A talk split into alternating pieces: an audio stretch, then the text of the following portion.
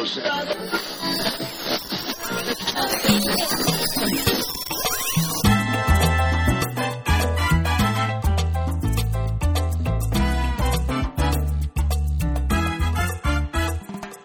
Welcome to Changes in Latitudes, a transgender experience.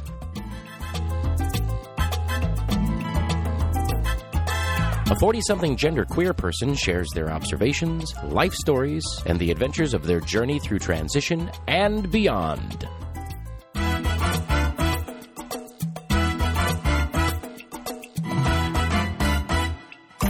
And now, here's your host, the creator of it all, Charlie Sabrina Miller. Hey, hey, hey, hey, welcome back to another episode. Let's listen to that band. Get it up, get us moving, get it blood flowing. Let's go.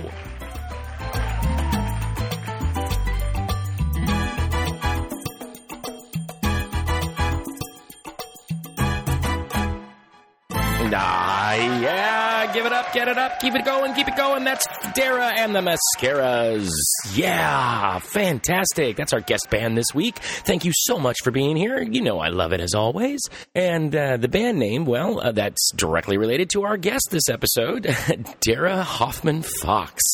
So if you haven't guessed it by the title, A Conversation with Gender Therapist Dara Hoffman Fox, you now know exactly what it's all about.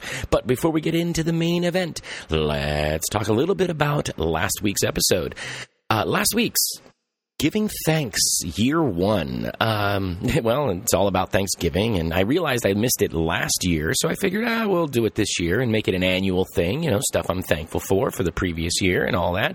And after putting it all together and editing it all together, I realized I didn't specifically mention my wife. I mean, I did in the sense of family. I talked about family, but I didn't specifically mention my wife, and it was by no means meant to be eliminated or forgotten at all. It just kind of got looped into the bigger picture of things, in that sense, family.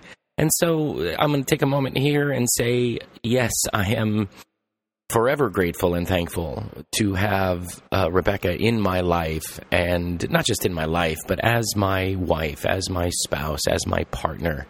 I've mentioned many times before on the show, without her, I wouldn't be the person I am today. So I realized that I forgot to say it last episode, so I'm saying it now. You can find last week's episode, well, and all past episodes over at Changes in Latitudes podcast at blogspot.com. We've got an Amazon affiliate link, so do your holiday shopping there, or do your everyday shopping, really. If you shop through Amazon, go to our Blogspot page, click on the link. It'll open up a new Amazon page, and you shop to your heart's content as you normally would, and we get a little bit of kickback. And when I say a little bit, I mean like pennies on the dollar. So help us out by shopping through Amazon. Of course, we have a PayPal donate button, and if you want to, you know, leave us a little donation or maybe a tip or something, go for it that way. We also have a link for our Patreon page, patreon.com/Changes in Latitudes podcast. We've also got iTunes and Stitcher links there. You're probably listening to us through those right now. If you are, take a moment, give us a ratings and review, depending on whichever platform you're using. And I'd really appreciate it. And it helps the show grow, and that's a big, big thing around here, is helping the show grow. And the reason it helps out by giving us reviews and ratings on, you know, either Stitcher or iTunes is because they're behind-the-scenes algorithms. That's what really helps the show expand and be seen by new audiences. So take a moment and help us out over there. You can also check out the Facebook page, facebook.com/Changes in Latitudes podcast. The email, changesinlatitudespodcast@gmail.com. And you can follow me on Twitter at SabrinaMiller41. And while I'm on it, let's talk a little bit about the Patreon page. It's a great way to help out the show on an ongoing basis for as little as $1 a month. So check out the rewards that I have going on over there. Check out patreon.com/Changes in Latitudes podcast.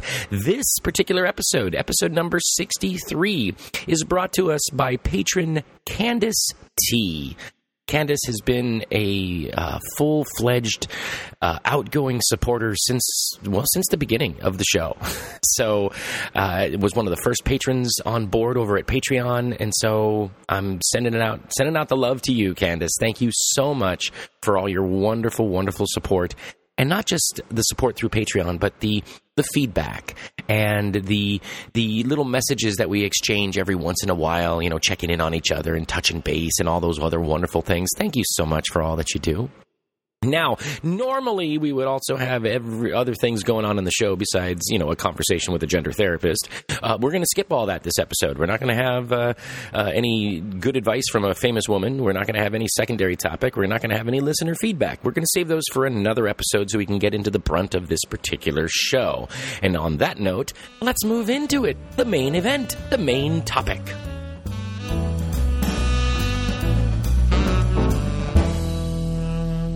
Here we are, the main topic, a conversation with gender therapist Dara Hoffman Fox.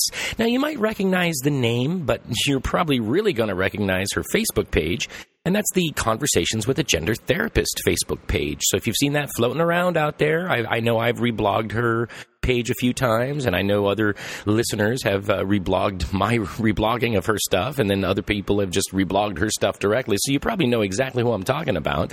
And she recently just started a vlog, a video log over on her YouTube page. You can find all information out about her at her website, Dara Hoffman Fox, DaraHoffmanFox.com. And let me just read a little brief bio of hers.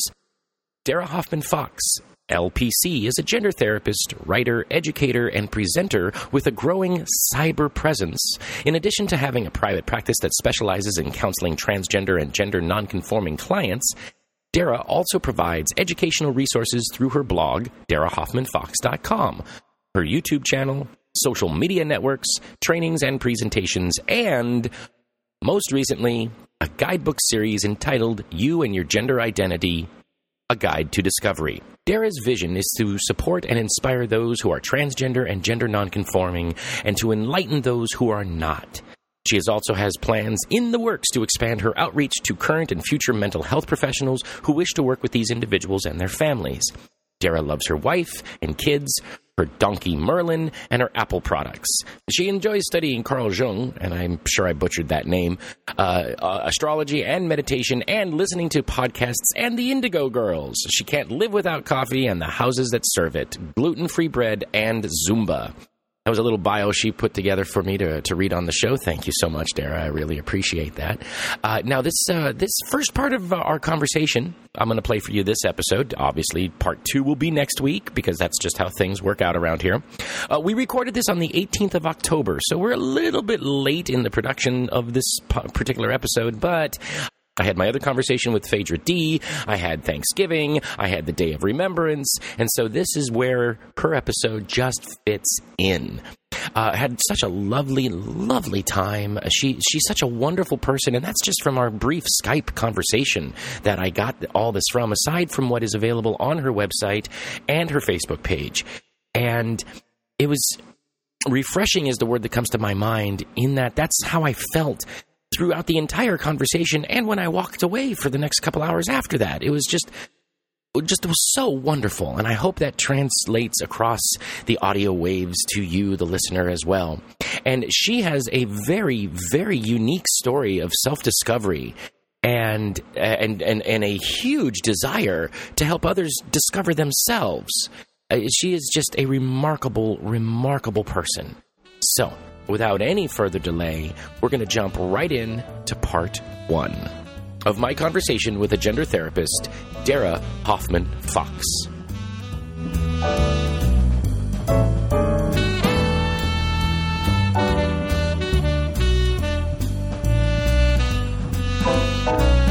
I do want to start off with, again, formally thanking you for agreeing to be on the show and recording on a Sunday, because that's usually a day for families. So this is awesome that it was on the Sunday. You know what? I feel like every day – I love what I do so much, so I have hardly ever think of it as work days and not work days. I just somehow – I'm so fortunate that I usually can just blend both personal and work in every day. That's awesome. That's so awesome. I'm almost envious that it's you know, days of the week, quote unquote, don't matter, that you can do it anytime. That's just great because my wife works Monday through Friday, so the weekends are, you know, family time. Mm-hmm. So yeah, and that seems to be pretty typical. But what I wanted to get into first was basically your youth and childhood, and coming to terms with yourself as who you are, and your desires, your needs, and kind of what led you into being a therapist. But that youth, that starting point where we all start to question, what am I? That's funny. I was thinking about that this morning. When I was probably a young teenager, there's two magazines that were my favorite magazines. And one of them was Psychology Today. So this would be probably, we're looking at maybe mid to late 80s. So I read Psychology Today. And the reason I even had that showing up at my house is because my mom loved psychology. In fact, she went and got her graduate degree in psychology while I was in high school. Wow. And my other favorite magazine was called Premiere Magazine. And I don't know if you're familiar with that, but it was very it talked a lot about the ins and outs of filmmaking. Okay, and yeah, I have heard of that. Yeah. Yeah. I'm from Los Angeles. Yeah, I'm from Los Angeles. So that was all around. Yeah. So that kind of demonstrates the two different sides of me in which where my interests were divided up in between, like I said, even at a young age, being interested in psychology and the mind and self-help. And then I also really was interested in film. Specifically, I even thought I either wanted to be a camera person or script writer. I already was practicing my Academy Award speeches and things like that. Yeah, yeah. So when I started college, I started at 18, and I ended up going into communication first. You know, it was sort of this like toss-up, which one should I try? And I really, really wanted to somehow make my way into the film industry or entertainment industry. I also was thinking I could be a broadcast journalist. I think I just wanted to be, I guess for lack of a better word, just wanted to be kind of famous in a certain way. And I think there were certain emotional gaps that I had in my life that sort of was feeding that in terms of wanting to be seen as special and unique and who I was. And so going into college, I started that, and this was at the University of Kentucky. And the reason I ended up there is that I was an Army brat, and that was the last Army post that I ended up in was Fort Campbell, Kentucky. Well, being in San Diego, there's a lot of Navy brats. Oh, sure. Yeah, makes sense. And so you can't, yeah, and I was torn between, it seems like I'm always torn, now that I think of it, between two things. I was going to go to Penn State because I was originally from Pennsylvania. My dad still lived there. So I was going to go to Penn State or University of Kentucky. And I actually liked the smaller feel of UK. It was more like 25,000 instead of 50,000 students. Wow. And so at UK, I did right away jump into working at the college radio station. And I just dabbled and was a DJ, and I ended up working at the public radio station there. And I did all the classes you're supposed to take. And I really enjoyed it. But then I had some sort of an identity crisis. I think it was my sophomore year. And then I decided I was going to switch to psychology, of course. And so then I switched to psychology. And the first class I take has to do with like, here, now you must watch the rats run through the maze and write a 30-page paper about it. And so that was one thing. I was like, well, this is not at all what I thought it was. I mean, you know, being young and not having a very good advisor at the time, I just was like, this is not for me. And then we had a speaker that came in and said, don't even bother with this program if you don't plan on getting your master's and then your doctorate right afterwards. So that, for some reason, I was meant to be dissuaded at that point from pursuing that. And so I went back to communication, and I ended up having an internship at a KYW TV in Philadelphia to see if I should be a reporter. It turns out that was definitely not my career. My boss called me, Dara, I'm a stickler for details, Hoffman, because I hated interviewing people and asking, like, questions, which you're supposed to do as a reporter. I felt so nosy. I'm like, I'm sorry, I don't want to intrude. Yeah, yeah, I can relate with my podcast. I can totally relate. Mm. Yeah, I bet. And so I loved the video editing side of it, and I even like transcribing things. And so, wow, all of that sort of went by the wayside. because at the end, towards the end of college, I got engaged, and at the time, this person, he ended up becoming the father of my child, which is more positive than to say now ex-husband. But, yes. He was Air Force ROTC. And so we ended up moving to Colorado, which is where I live right now. So now we're kind of looking at the mid-90s is when I just became an Air Force wife, which is really weird when I just said that out loud. I can believe it. I was an Air Force wife and spent a few years working either in retail. I ended up working at T. Rowe Price Investment Company, and did that until I ended up having my daughter. And then I worked from the home for my dad actually has a publishing company that I still work for, and I worked for him. It wasn't until I came out as gay when I was 30 and got divorced that I started graduate school and I pretty much was like, whoa, I got to figure something out here. And my dad actually is the one who said, well, you're pretty good at helping people. Maybe you should be a counselor. And sort of something sparked in the back of my head, remembering the Psychology Today interest and my mom's interest in psychology. And I decided to see if that was maybe the right path to start. And so this was around 2004 that I did that. And so before you knew it, I was in grad school, and before you knew it, I had graduated, and today I have my own private practice as a therapist. That's wonderful. The therapist part or private practice part is on your website. At least that's what I saw there. That's wow. So you didn't really start, we'll say, questioning your orientation or identity till really much later in life. Well, there's the whole, the germination process, and I can absolutely recall being probably as young as 7 years old when I first started having crushes on girls. And my first huge crush was on Michelle Pfeiffer in Grease 2. Okay. And yes. So I was, okay. Yep. Do you remember? I do remember. Oh yeah. Oh, it's a cool writer. Yeah. So I was, and she still looks great. I know, and she's still being sung about in songs and referred to as being hot. And that's so true. I was 8. I've heard from a lot of other lesbians who are my age who are like, "Oh my gosh, that's me too!" Like her black leather outfit and the motorcycle. Yep.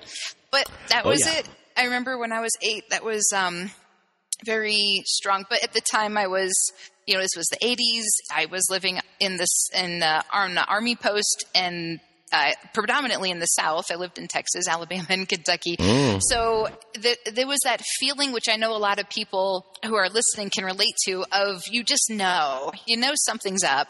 It's sort of in that sort of part of your mind where you just keep telling it like, I don't know what you are, but I'm just going to kind of go about my life like usual and just trying to not – I didn't have to like – angrily forced it away, but it just nagged at me. And I can remember all through childhood being very kind of plagued by it, but just sort of hoping it would go away. Yes.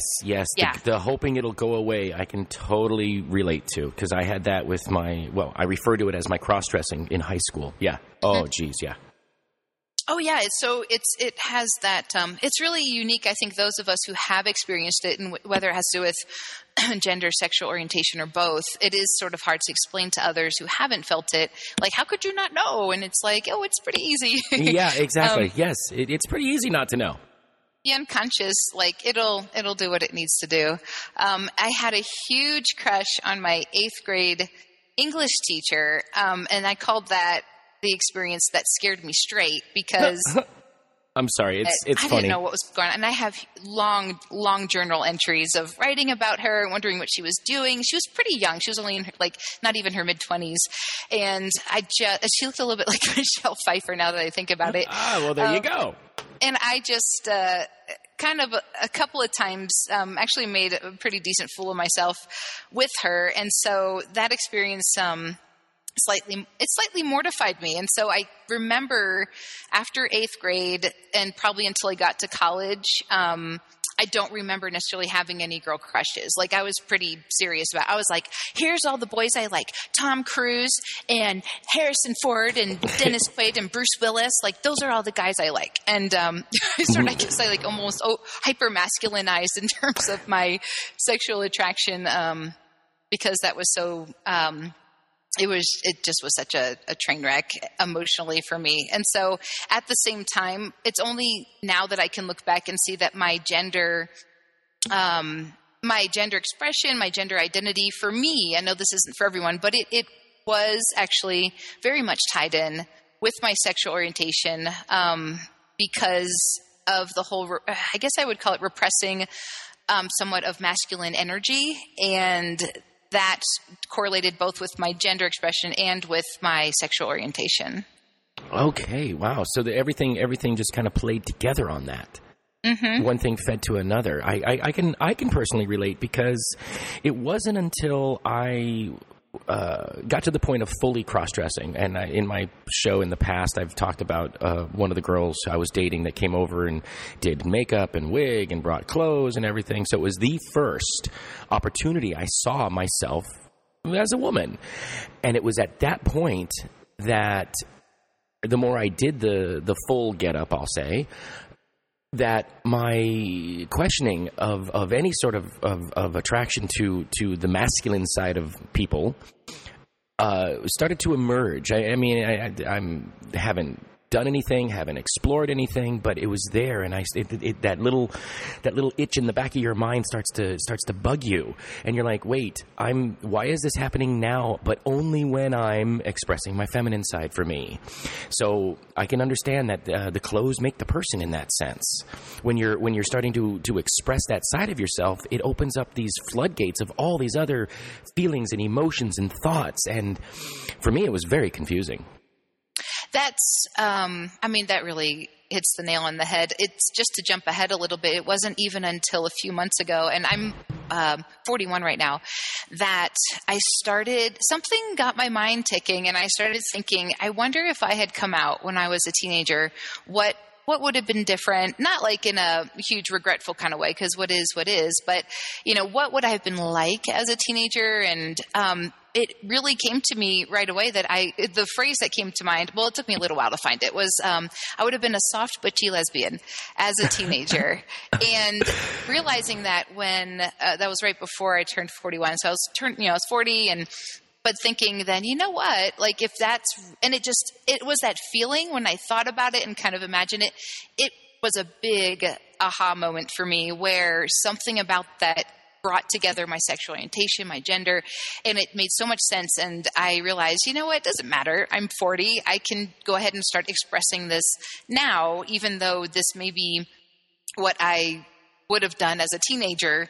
Okay. So it took a little bit longer to figure out than some other people. Yeah. Yeah. That's the same thing with me, in the sense of this urge that, I don't want to say to be transgender or be transsexual, but the desire, the urge to express myself in a feminine way, in a feminine manner, had always been there. And in the mid 2000s, I dabbled and started to express myself. And I've explained this story in past episodes. And finally, I was, out into the world with the woman I was seeing at the time. And I had reached a point where I was like, I think transition is probably the path I need to choose. The unfortunate thing for me at the time, and this was, 2003, 2004, maybe 2005, there was no information out there. There was nothing. The internet was still growing. The stuff that you would find would be, we'll say, along the fetish side, the adult entertainment side of things. And that's not answers. That's entertainment. And, not necessarily the greatest entertainment. It serves its purpose for what it is. And a lot of people, I think, get that confused. But we're not even going to talk about that. And so trying to find answers, and then trying to fit into the world, because our LGBT center here did have a teeny tiny trans outlet, but it was mostly F to M. There was hardly any M to F information. Yeah, it was strange. And in hindsight, now that I'm volunteering at our center here in San Diego, one of the people, and I got to get him on the show here eventually, he started the trans part of the center here and started bringing in the resources and the contacts for therapy and doctors and information and discussion groups and all of that. And, well, he's an F to M, so it may make sense that that was the focus. Because, according to him, everywhere else there was a lot of M to F stuff, but there was hardly any F to M stuff. So I can see that in hindsight. But as a person, you know, trying to come to terms with themselves, trying to figure out, trying to find answers, what I was really searching for was somebody that, like myself, that I could talk to essentially verify my thoughts. You know, am I wrong in my thinking? Is this correct in my thinking? You know, my thoughts of transition, is that the right way to think about it? And this is back when there was gatekeepers and you had to live full-time before you could even start on hormones. You had to live full-time for a year before you could start HRT, and then live another 1 or 2 years before any surgeries could happen. Any surgeries, whether you could visually see the changes or not. So it was a point of time where I was like, well, one, I'm not strong enough. I just wasn't. And so, and then trying to find work, you know, trying to be yourself authentically, and then trying to find work that would support that. Even here in San Diego back then, a lot of the, because we have a, I don't want to say a district, but we have a part of town called Hillcrest, and it's the Gayborhood, as it's commonly referred to. Mm-hmm. And it's the area of town where Pride happens. It's the area of town where all the restaurants basically have buckets of condoms outside their bathrooms. Yeah, promote safe sex. Got to have that. Absolutely.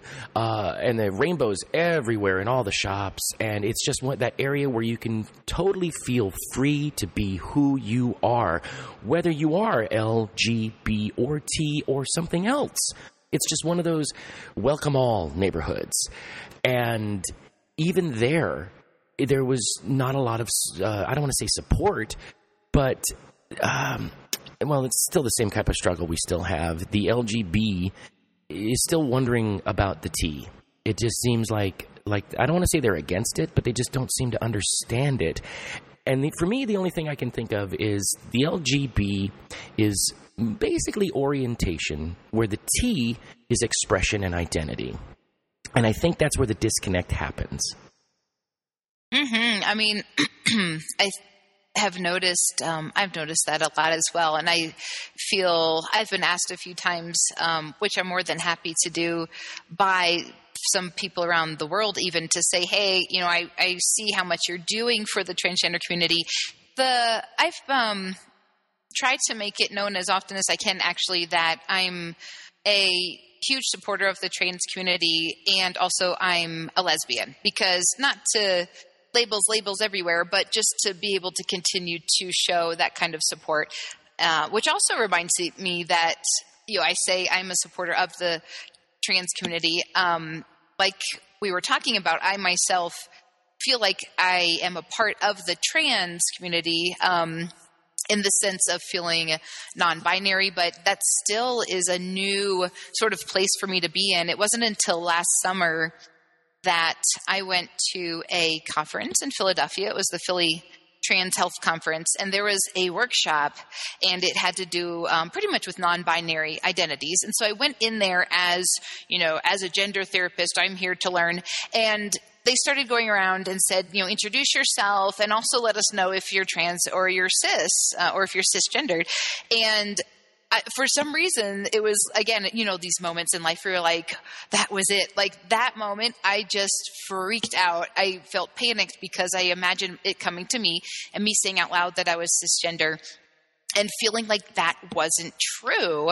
And then also feeling that if I was to say I was trans, that wouldn't be true either. So I basically waited. It was a very filled room of people. When it came to me, I decided to just go with honesty and share that struggle that I was having, and saying, you know, I work as a gender therapist and I do these things online, but I've been wondering myself, you know, in terms of when I say the word cisgender, I do not feel connected to that.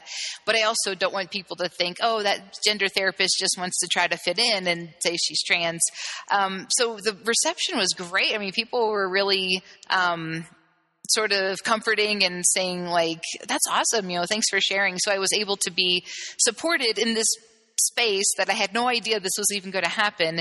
And that really meant a lot to me to be able to even just the moment I realized it myself and then sharing it publicly within a few minutes and then being supported right away in that sense. And so knowing that non-binary, kind of like you were saying, transgender, finding things on the internet has only been within the last few years that's really taken off. And so now, you know, things about non-binary, gender fluid, and all those different words that describe that feeling, now that's sort of starting to trickle in a little bit more. Yes, absolutely. Yeah, but not as, but it still has a lot of ground to make up, just like transgender still, there's still plenty of room for more exploration with that too. Absolutely. Absolutely.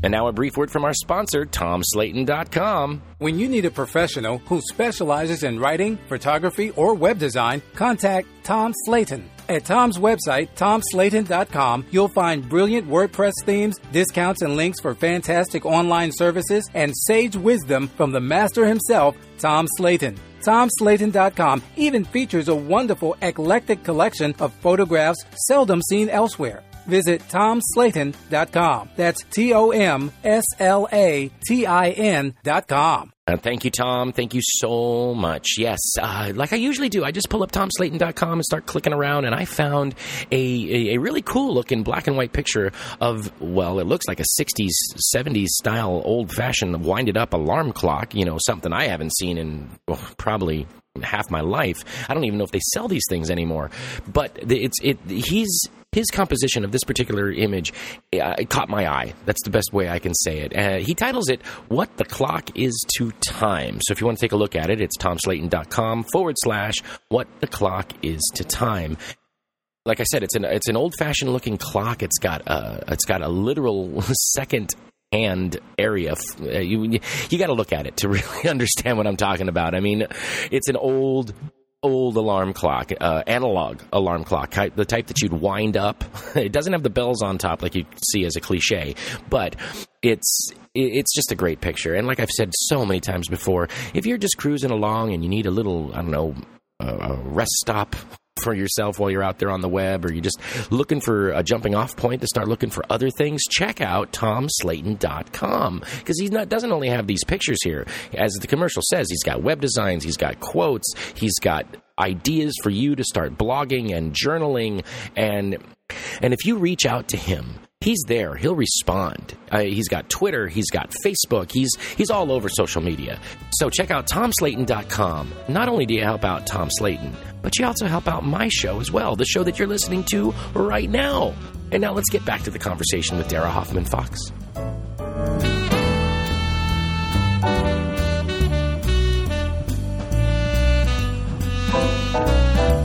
Transgender, there's still plenty of room for more exploration with that too. Absolutely, because so many people are just starting to look deep within themselves, and I think more people, I mean, we'll call them cisgendered, but more people are starting to realize that they have a masculine side and a feminine side, whatever it is, even if it's the guy that likes quote-unquote chick flicks.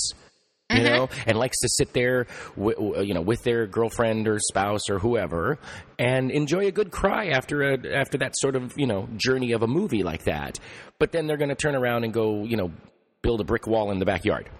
You know, macho man, you know, or in certain parts of the country, go hunting or fishing or something like that. A very macho, masculine, typical. Not saying that it is, but it's that connotation that goes with it. You know, when you say a hunter, you typically think of the butch guy with the garb on, you know, tracking down a deer, and so I think people are realizing that we all have that duality within us. It's just how much do we choose to, well, share with ourselves and share with others.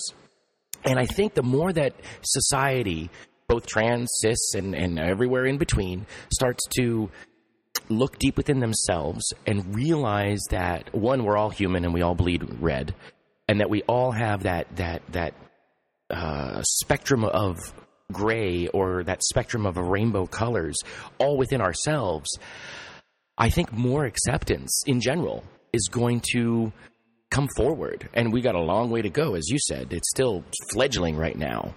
But in the 10 years it took me to start, hey, you know, I think I might be transgender, to coming out as, yes, I am, and then the additional year to come out as genderqueer, genderfluid, I think in another 10 or so years that so many more people are going to start embracing this about themselves, because that's what I've seen to have covered, or not covered, crossed when I've explained my story in person to people who are just, oh, hi, nice to meet you. So I hear you're trans or whatever they say. And yes. And so how is that? What is that? And you start, just general friendly conversation. And I can kind of see the wheels starting to turn within themselves. They'll never say anything, but the wheels start to turn behind the eyes, and they're starting to go, yeah, you know what? I can see aspects of that within myself. And these are people who are declared cisgendered, heterosexual, got families, no desire to explore any of the alphabet, the LGBT, and they just start getting that understanding of themselves, and in my case, me, as I'm telling the story.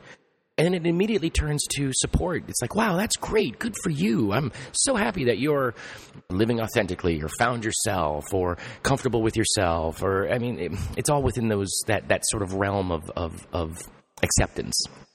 I agree that pretty much anybody could stand to take a closer look at their blend. And I like to call it too masculine and feminine energy. So that way they can kind of even separate it from gender for a while at first. Before that's a good way to put it. Yeah, instead of look at it separate and then reincorporate it into your gender identity. And I think one of the best examples of this that I feel really encouraged by is how many kids, and you see them on YouTube, and there's Facebook posts, who have parents who are embracing of their child. Especially now it would be somebody who is a boy, and let's say this child is not expressing that they feel they are a girl, but this is a boy who wants to dress up as Elsa for right. Halloween. And parents all right, sounds awesome. Let's go get your outfit. There's so many parents now who are just letting, especially, the boys, be able to just express their feminine side however much they want. I mean, I just see this, move into the future of all these adults who are going to feel so much more comfortable in their blend of masculine and feminine energy. Absolutely. And then being able to see how that then affects the way we all interact with each other. Oh, yeah. Yes. You can see that the tide is turning, especially with the help of the internet, yes. so quickly. Oh, yes. Well, I remember as a child, anytime a girl dressed up in any sort of masculine costume for Halloween, or just masculine attire, it was okay. Okay, she's going to wear jeans today and a comfortable shirt. Or, oh, look, she's dressed up as Indiana Jones. And I don't mean, I hate the whole sexy versions of these costumes. I'm not even talking about that. I'm talking about, no, she looks like a little Indiana Jones or a little Batman or something. And specifically with Superman, because there is Supergirl, Superwoman. But no, I'm Superman, says the little girl. Nobody questioned it. Okay, fine. But the moment a boy chose to express any sort of feminine costume, whether it's to look like any of, I just mentioned, superheroes or things like that, or just a woman, a dress and a wig and whatever, everybody starts picking on them. Oh, look, whatever. I heard it so many times. I never dressed up as a woman for Halloween, but there was people around, and I just remember being at a couple different parties and a couple, youthful haunted houses, not the big scary haunted houses. And anytime that a guy was expressing any sort of femininity, totally picked on, totally ridiculed about sexual orientation, even though that wasn't really the word at the time. Any sort of well, the loss of any masculine traits or identity at the time that had. And I remember just thinking, that's not balanced. That's not right. But now, here we are, 2015, 30-something years later, and as you pointed out, boys are being okay to dress as Elsa or any other sort of feminine character that's out there. And the parents are like, yeah, sure, let's do it. I love that, because if I had that, would have saved me probably 10 to 15 years of just internal questioning without even speaking it. Yeah, there's still a definite shaming of the feminine in our culture. And shaming, that that's the word. Uh-huh. Thank you. Yeah, and there could, and that could be, you know, a cis, you know, non-transgender woman who's feminine. It could be an effeminate man who could be gay or not gay or anything, or, you know, the boys. And it's that's, there's still a long way to go with that. And yes, so there is. That's gonna, that parallels. It's like a separate conversation, but it directly correlates to everything else we're talking about. Mm-hmm. Mm-hmm. Oh, absolutely, absolutely. Everything plays together on that. It's amazing how things like that stimulate and propel, well, both the negative and the positive. And it seems recently that it's kind of crushing the negative. No, it's okay if this boy wants to express as a woman, or dress as for Halloween, or whatever the case may be. Or the fact that they want to, you know, maybe wear a girl style top, you know, a shirt, t-shirt or something, you know, with the way the sleeves are cut differently on women's t-shirts and men's t-shirts, you know, and the collar sort of thing. This is what that child, that you know, boy wants to wear. Fine, let him wear it. It's not hurting anybody. It's not a profound or vulgar sort of print on the T-shirt. It's just a T-shirt. Let him wear it. The color might be a little, you know, more feminine, pink, or a teal blue or something. But who cares? That's a color. Whatever. You know, you get a box of crayons. You've got how many? 188 colors in the big box? Mm-hmm. Yeah, we can all use them. Yeah, I've noticed with the clients that I work with, it's really empowering for them to be able to know that there isn't then just one box that they've went to into another box. And sometimes they almost have to put themselves in that other box by mistake and then sort of take a step back. Like you were saying before, you know, one client I'm thinking of who she transitioned in her words, from male to female. And she loves hunting, loves guns, loves she calls herself a redneck pretty much. And she sort of ditched all of that for a while and found herself trying to act really unlike herself. She was feeling almost even worse than before because she thought she was going to feel so much better. So within really only a couple of sessions, she was just like, wait a second. Oh, I can still be me. And it reminds me of the episode where you were talking about that, about yourself, where you're like, wait, there's parts of me I accidentally just threw away during this process, and I'm going to bring those back into who I am now. Exactly. And then be able to create a new blend of who exactly. You are. Yes, exactly. I think a lot of trans people, when they first start their transition, in the expression sort of way, not necessarily a medical transition, go a little too far in one direction. And I think for me it was at least a little bit of overcompensation, because in my story, you know, later in life, missed out so much. So you go a little too far.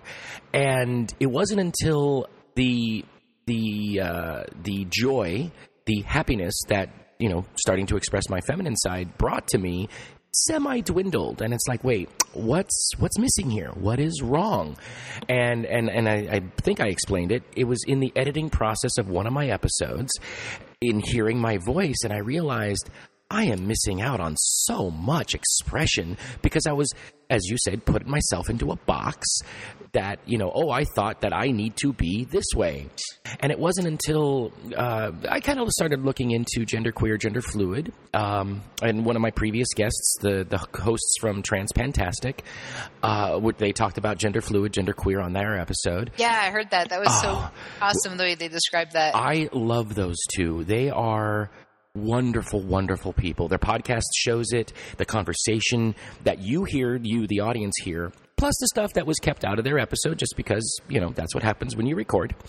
They are such wonderful people. I feel blessed to not only have found their podcast, but to have been able to have a conversation with them, and on occasion, not so frequently, an occasional Facebook message conversation once in a while. They're lovely people. So honored to have crossed paths with them. And it was in that I went, you know, there is absolutely nothing wrong with being a blend, whatever that blend means to the individual. And I'm still embracing it because it's only been 4 or 5 months now that I've come to terms with it. And I am so much more content with myself knowing that, sometimes I could be, very masculine and I'm going to be this way. And then other times when, I get dressed up and I go out on I don't want to say a date, but I go out and hang out with friends and just have a fantastic time and interacting with the society. And as I said, in the gayborhood here in San Diego, and just being fully accepted as the woman that I'm expressing at that moment in time. And then I can go back the very next day as a guy, whether it's be a little more effeminate because my brows are trimmed and I've got longer hair, blah, blah, blah, and still be accepted as and interacted with as a guy. To me, that's just, I don't want to say perfect, but so comforting. So comforting. Yeah, and it takes that exploration phase, I think, to really figure that out. And there are many exploration phases within a person's life. And it's surprises me, personally, even to know like, oh, wow, I thought I had it all figured out. Now there's more to look at. Like I said, last summer, which would have been June 2014 is when I first had that that recognition during that non-binary workshop that this might actually be something I can connect with. And it was from there that I didn't necessarily make any changes outwardly. I think the only thing I did at that conference was instead of having my pronouns as she and her, I crossed it off and I think I put whatever or something like that. Which now at this point, it just, I think sometime shortly after that is when Facebook then said, hey, you can pick your gender identity. And here's like 70 different ones to choose from. And I was like, oh my God, this is perfect. I remember that. And I started looking at all of those. And I know I've probably changed it at least 5 times since then because I still have not quite figured out. I think it's non-binary right now, which I'm fine with. I changed my pronoun for a little while to they. And I've noticed like when it comes up and it says like Dara changed their picture, I noticed. So I have been still trying to feel that out. I know if it said Dara changed his picture, that would to me be last place. I'm like, that doesn't feel right at all. When I see and it says Dara changed her picture, there's a little there's just something about that I notice it. Like there, it doesn't flow. But then also when it says they, again, is it because it's the word they? Would it be better if it was zir or zim? I don't know, but I haven't quite figured out what I want it to say yet, so I'm still floating around. But I'm getting better at being able to feel out and recognize when something happens. And I'm like, oh, I just had that moment where it's like a record just is playing. It goes, it could be yes. It could be a quiet little skip or it could be a pretty big one. Because last year I just started doing little things at a time that to me felt like I just feel like doing this. I didn't label it as male, female, masculine, feminine. Like I got a big tattoo on my right forearm. I have a nose ring, and instead of having like the small like little diamond looking thing, I got more of a ring looking one. And my wife, she was like, wow, like she started noticing some of these changes. She's like, that's pretty bold. I was like, I know, I'm not quite sure what I'm doing, but it just feels like the next step. And then it was like not till several months later that I started thinking more about maybe changing some of the clothes I wore. And I have an amazing hairdresser who I've been working with for a while. And she finally, so she could tell I was leaning towards maybe getting a shorter haircut.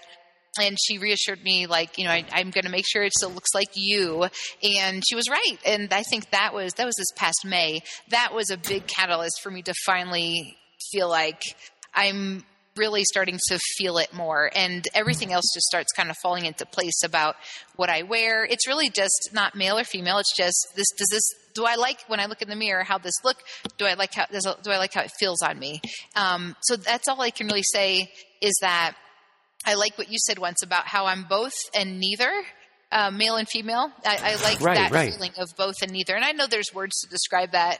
Maybe agender. I don't know if you know. But I've heard the term agender, but as far as a definition, it's not something I've really looked into. Mm-hmm. Yeah, so I figure it's okay. To me, it seems like the absence of a gender. Very, very neutral, very well, Pat from SNL. Mm-hmm. It's strange because at the same time, I really like the feeling of masculine and feminine energy. Like, so I don't know. I like the way you put that. That's a great way to put it. It's like a yin-yang, you know, you can even take out the words masculine and feminine if you want, just so you can look at it as yin and yang. So then it doesn't have any gender associated with it. And so I do, I guess more in a creative way, I like to play around with my balance of masculine and feminine energy. I've noticed I'm pretty consistent, so I don't necessarily feel gender fluid, but I feel masculine and feminine energy fluid. So I know it's okay that I have, like, it takes me like 30 words to describe how I feel about my gender instead of just one or two. But I continue to look at that and explore that to see if there is something. I shouldn't say I like labels. I like to be able to put names to things because that's really a part of my personality. Like, there's a personality test I really like called the Enneagram, and I give it to a lot of my clients.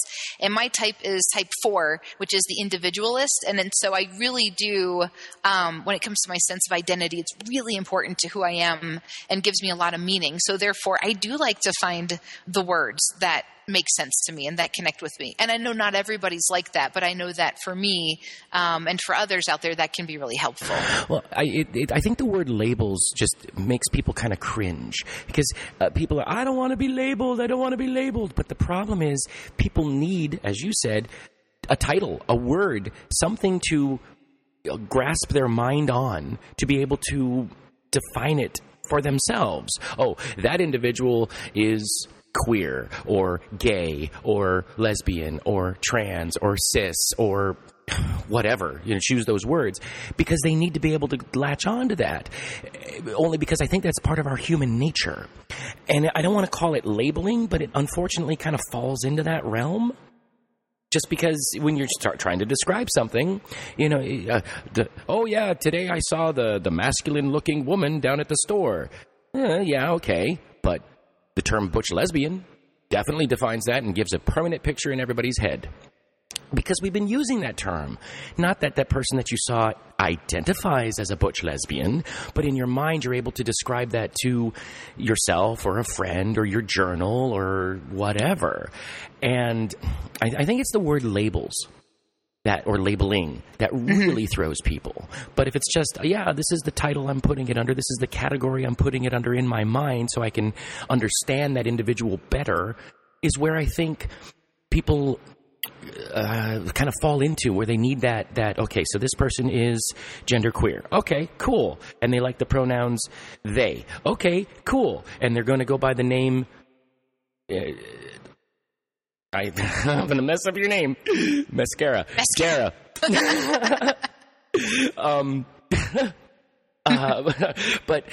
And so once they grab onto that, the acceptance is there. The support is there. And I was at a friend's party, and to a few people, you know, she introduced me as, yeah, this is my friend I've told you about. Meaning, you know, the genderqueer friend, the trans friend. Oh, okay. Hi, nice to meet you. I've heard a lot about you. And then the questions in their mind start to happen. The eyes are like, okay, I want to ask, but I don't want to ask because I don't want to offend you or anything. And usually I'll say, okay, if you got a question, just ask. I'm not going to be offended. Just ask. And that door opens up. And the conversation starts to flow, and people feel so much more comfortable. At least I sense that comfortableness around them. And usually it's only a couple questions. Like, okay, so sometimes you like to be a guy, and sometimes you like to be a girl. Mm-hmm. And you're attracted to women. Uh-huh. Okay. All right. And what do you want to be called? All right. And then they start talking about whatever else. The whole concept of gender identity, gender expression, sexual orientation's done now. After, you know, 6 questions. Yeah, it's an amazing, amazing feeling of they've grasped onto it however they can in their mind for that point in time, and they're moving on. Yeah, it's also, it's like you have to have something you need to type into the internet to find what you're looking for. Oh, that too, right. So it's hard because, you know, it's like, all right, so I'm going to look up this thing, but I don't like labels, but I need to figure out what is it that people are talking about that does relate to me or that I connect with. And then, so you have to know, you know, do I type in transgender? Do I type in genderqueer? Do I type in non-binary? you know, just knowing that there's going to need to be words that need to be put in there. And that's really part of the challenge I run into with the work that I'm doing on the internet, such as when I make a YouTube video or I put a post up on my Facebook page, this book series that I'm working on. It's just, I have to remind myself it's going to be impossible to either use all the words that I need to use or leave out words that I should leave out or not use. And so I put a lot of caveats out there about saying, you know, there's a lot of different words out there that a lot of people use for different reasons. I'm going to try to be inclusive of all of those. There's a few that I definitely don't use because it's pretty obvious for that, unless if somebody self-identifies, like you talked about in your last episode, using certain words that are slang and derogatory. You know which ones to avoid for that. But other than that, there's I haven't gotten too much flack, I guess, in terms of different words I use. And if somebody says something, they're usually pretty nice about it and say, yeah, I've heard, you know, instead of using that, that people are starting to use this. I'm like, oh, okay, let me look into that. And I appreciate that because I can't be, I can't have my finger on the pulse of everything at the same time. Well, not everybody can. Yeah. And it just sort of reflects that it's still such a new area for everyone to be talking about, which, like you said, that means a willingness to answer questions and be okay with maybe other people having a word to use with you. I mean, you know, as long as it's, you know, not offensive or anything like that, then to know, okay, that's what makes sense to them. And I'm going to go along with that and answer their questions. And then they leave walking away like, oh, aha, I understand things better now. Right. Exactly. There was one group of people that I happened to be around. It was a friendly social gathering. And they had heard of, you know, the Caitlyn Jenner thing was the only transgender thing they have heard of. They kind of heard about Orange is the New Black, but they never really watched it. They've heard of Transparent, but they never really watched it. So they weren't really aware of transgender. And essentially, I was like the first person that they've ever met. And here I am. Yeah, yes, I am. And whatever questions you have, just ask. And they went, wow, okay, I totally understand it. There was one friend, longtime friend, on Facebook, and she has since moved away from California, messaged me because she was confused about the terms trans man, trans woman. She essentially had it backwards. She thought somebody that was born a woman and then transitioned would be a trans woman. And the same goes the other direction. Somebody born a man who transitioned would be a trans man. And I had to explain, no, it's opposite. Born one way, going the other direction. And there was their aha moment, as you've said. And it just, the light bulb clicked. And she was like, oh, okay, that makes so much more sense now. And it was a simple one sentence answer, you know, but it cleared up so much in her head. And being one of the only trans people she ever crossed paths with and knowing that she could talk to me, she felt so comfortable in getting that information. And I think that sort of question and answer freedom and comfortableness is what we really need in the community. Yeah, I agree. There's so much there's a lot of therapists out there who've reached out to me who would like to learn more about working with trans clients. And so I'm hoping probably by sometime next year to start doing more with that as well. I've been to a lot of different colleges and have given talks to different psychology departments and counseling departments. And it's, it's people who are currently in grad school and it's people who've been in practice for a long time who really want to be able to start learning how to work with the population. And so, excuse me, it's been really neat to see that there's definitely a growing interest in this. In the positive sense. Yeah. Now, in that realm, because I've crossed paths with some trans people in the community here who are just so, I don't know, essentially they get their panties in a bunch. No matter what you say to them, it throws them off, whether you use the wrong pronoun accidentally, the wrong name accidentally, not calling them by their birth name, but just the wrong name. You know, instead of Sally, you say Sue, you know, something like that.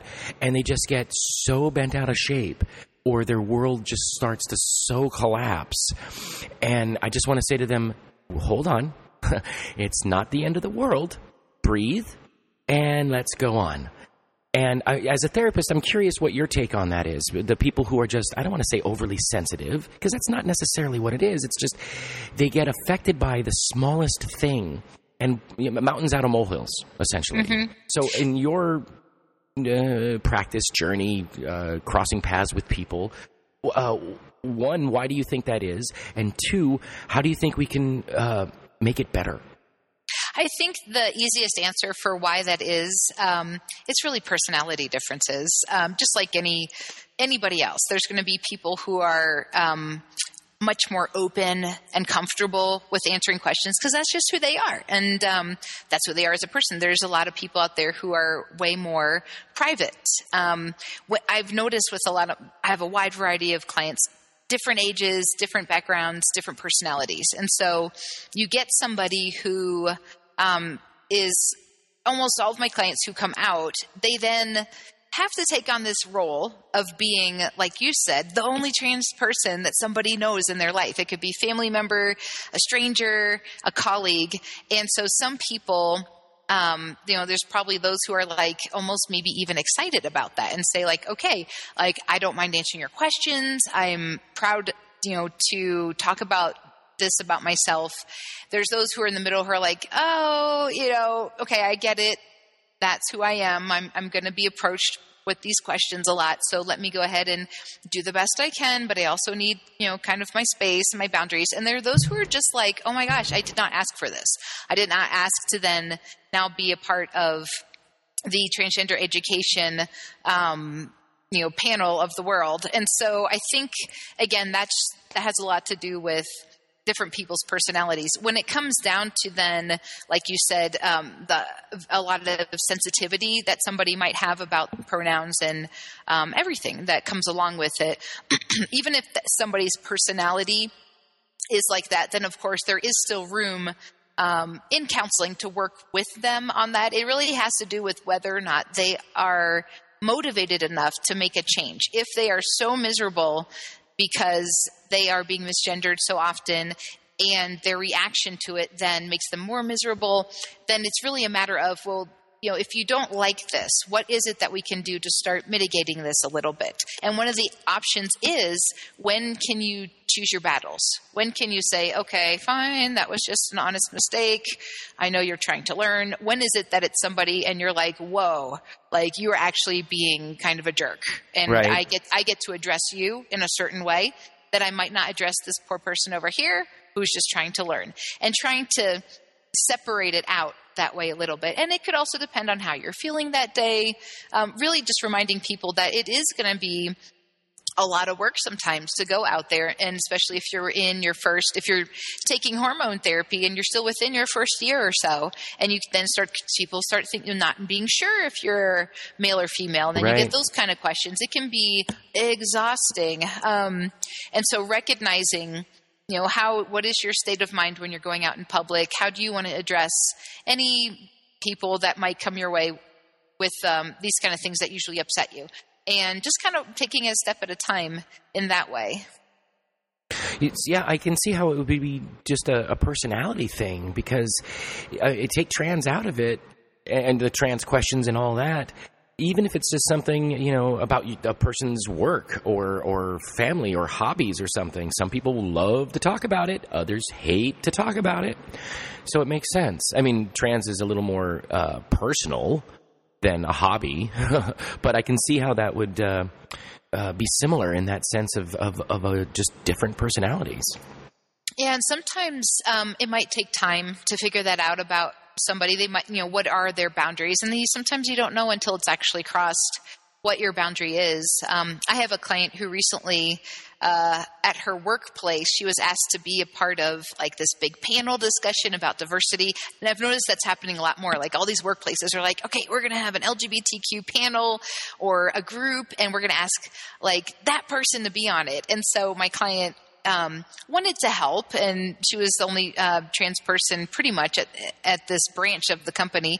And so she was a part of this panel, and it was broadcast nationally to everybody throughout, you know, the entire company. And when she came back to work, she was like, oh no, everybody's treating me different. Like she had been there for a year with her transition, no problem. Everyone just kind of minding their own business and being respectful.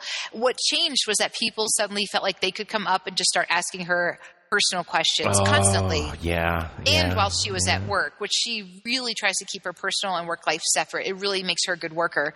And so then she has her boss kind of saying, hey, you need to be a little bit more friendly to everybody. And so she was like, I got to go see my counselor. And so we talked it out and figured out that she needs to be able to actually take a step back from that LGBT committee and be able to kind of go back to just being herself and get grounded again, and for the manager to help her by letting others know, hey, you know, let's go ahead and cut back on the questions. It's interfering with her work time. Here are some great links you could go to on the internet to look up more of this information. So she didn't realize, you know, she was just like, okay, sure, I don't mind, you know, being a part of this. Didn't recognize that, and it's not a bad thing. Oh, people are curious and they want to know, but she recognize this is now impacting my ability to focus and work. So I think that's a lot. There's probably a lot of people listening maybe who've been in that position where they're not quite sure where their comfort level is with it until they start playing around with it a little bit. Yeah, I think you have to kind of walk the walk before you realize it may not be the path you want to walk. Mm-hmm. Yeah, because that makes sense. There was, I came out and I knew I wanted to share my story. And I didn't know if I wanted to just do like a video or what have you. When I came out, I said, okay, to avoid all the questions, I'm going to put out a video. And that way, all the information's there. Most questions are going to be answered. And then if there's more, then come to me. And I went into putting the podcast together that way as well. It's like, okay, this is what I was looking for years ago, even though podcasts weren't really around. I mean, they were, but they not really. So here is a resource, but it's also a chance for me to dive deeper into myself. And I think that's why I do I call it stream of consciousness, but I just turn on the mic and go. I mean, I clean it in the edit, but mm-hmm. I go because it's, for me, very therapeutic to just sit in front of the microphone, looking at my outline and, well, yammering on, really. Yeah, I'm a lot like you, Charlie. I know, and again, this isn't for everybody, but I know a big part of me figuring out who I am has to do with me then putting it out there and talking about it. And seeing what responses come back and what questions come back to you, right? Oh, yeah. Because then you're just so isolated in your own container. And it can definitely be vulnerable to put yourself, I'm sure you totally can relate to that, to put yourself out there. But that's one thing that, I mean, even though I guess the counselors and therapists, you know, notoriously were known to, I guess, keep our personal selves and our personal life private and, you know, no personal questions from clients. You know, this is about you, not about me. And it took me a while to sort of find a nice balance of the two, because I feel like it's such an important thing for me to include me in, you know, for instance, a counseling session, like just who I am as a person. It's hard to cut off yourself and also be there empathetically with the person. Yeah, I would say so. And well, you've got such a unique story as well. I mean, in just that you shared, you know, you started off in the sense of, okay, got married and had family, and then, you know, realized, wait, this isn't what it is for me.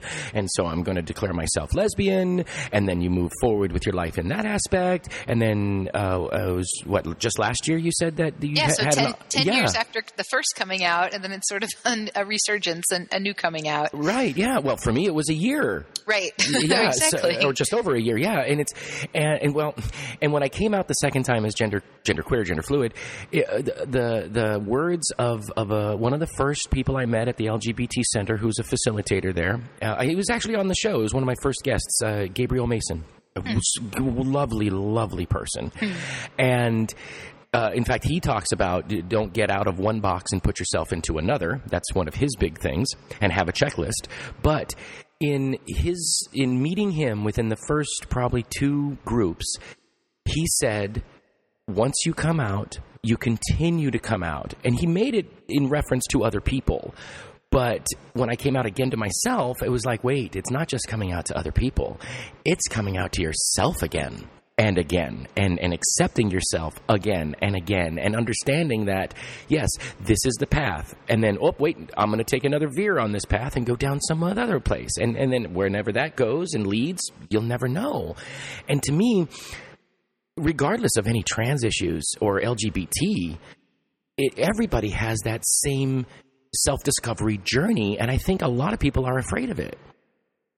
Yeah, I am a huge proponent of the self-discovery journey. I love Carl Jung and Joseph Campbell, and I try to use that hero's journey and the archetypes with clients as much as I can. In fact, the book series that I'm working on, I really hit that because I think everybody can relate to that. You know, almost everybody has a movie or a book or a TV show, a story, you know, that they love, not to mention probably many stories. And there could be certain themes they enjoy. And so really getting to ask people, which kind of characters do you like the best? Which ones can you relate to?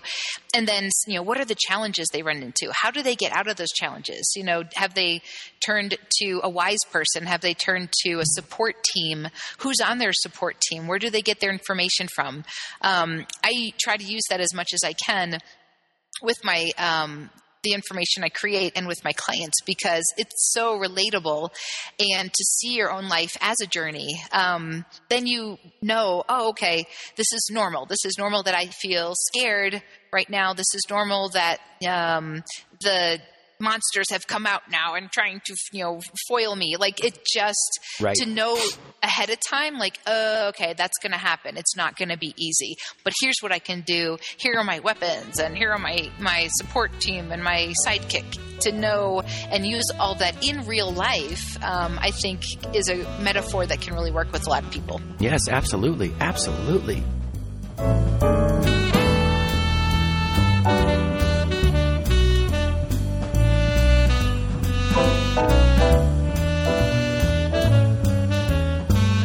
And we're going to leave it right there for this episode. We're going to kind of pause the conversation for a week, and we'll be back next week with the rest of my conversation with Dara Hoffman Fox.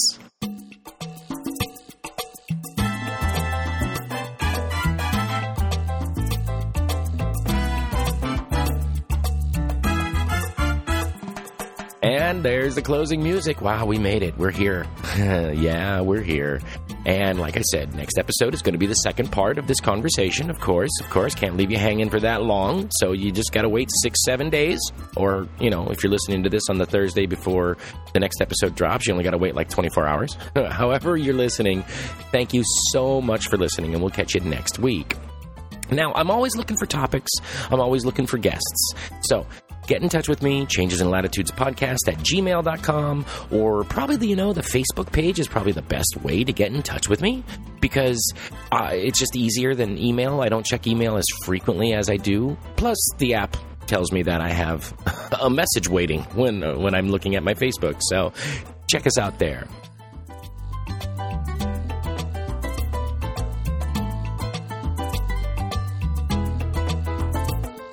And now, as Jimmy Buffett says, if I couldn't laugh, I just would go insane. If we couldn't laugh, we just would go insane. And if we weren't all crazy, we would go insane.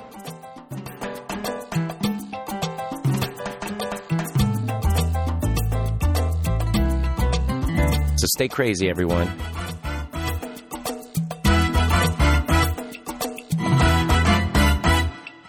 Catch you next week.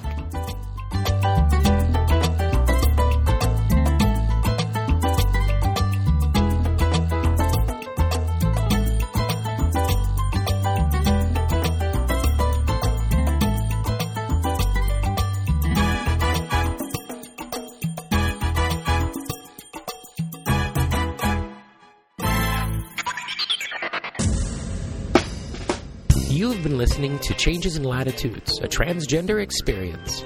I'd love to hear from you, so let me know what you think or what you'd like to hear about by emailing me at changesinlatitudespodcast@gmail.com or by leaving a comment on the Facebook page at facebook.com/changesinlatitudespodcast or at the website changesinlatitudespodcast.blogspot.com.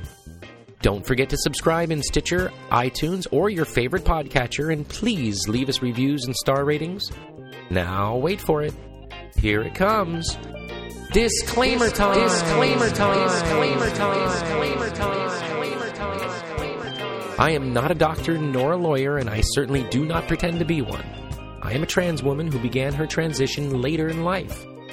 I am here to discuss my life, so I take no responsibility for your decisions based on my personal thoughts and experiences. If you are thinking about transition or are questioning your gender identity, first, please know that you are not alone in your thoughts and questions. Second, please seek the advice of a qualified gender therapist or at the very least a local support group. If you're having difficulty finding a qualified professional in your area, I suggest reaching out to the closest LGBT center near you. And lastly, please remember, always question the source when researching information on the internet. All contents are distributed under a Creative Commons no-derivative license and may be shared freely in their entirety. Any alteration or less than complete reproduction requires permission from the host. Copyright 2015 by me, Sabrina Miller. Thanks for listening.